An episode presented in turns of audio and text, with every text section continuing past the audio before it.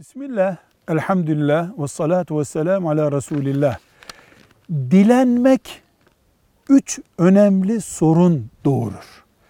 Birincisi dilenen insan Allah'ı kullarına şikayet ediyor gibi bir tavır içinde olursa Allah beni aç bıraktı, Allah şunu vermedi, Allah mutfağımda beni aç bırakıyor gibi bir cümle maazallah kullanırsa bu tehlikeli.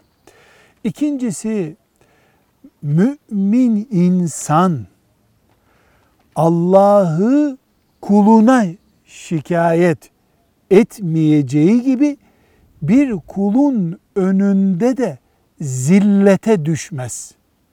Yani bütünü isteyeceği bir ekmektir, bir çoraptır ama öldü, bitti, hayat yok, evde sefalet içinde görüntü verip müminin şahsiyetini sıfırlaması da sakıncalı.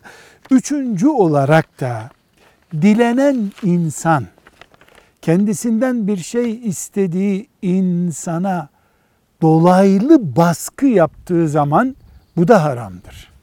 Nasıl bu dolaylı baskı? Mesela bir kişiyi verebilecek durumdaki birisini arkadaşlarının önünde bulup işte ben şöyle muhtacım, ölüyorum, çocuklarım şöyle, sen varlıklısın, sen hala vermedin deyip vermeyeceği halde vermeye mecbur etmek de caiz değil. İmam Gazali Allah rahmet etsin ona diyor ki sopayla vurmakla bir insanı arkadaşlarının arasında mahcup etmek aynı şeydir diyor. Bu da zulümdür. Bu şekilde dilenmek de caiz değil.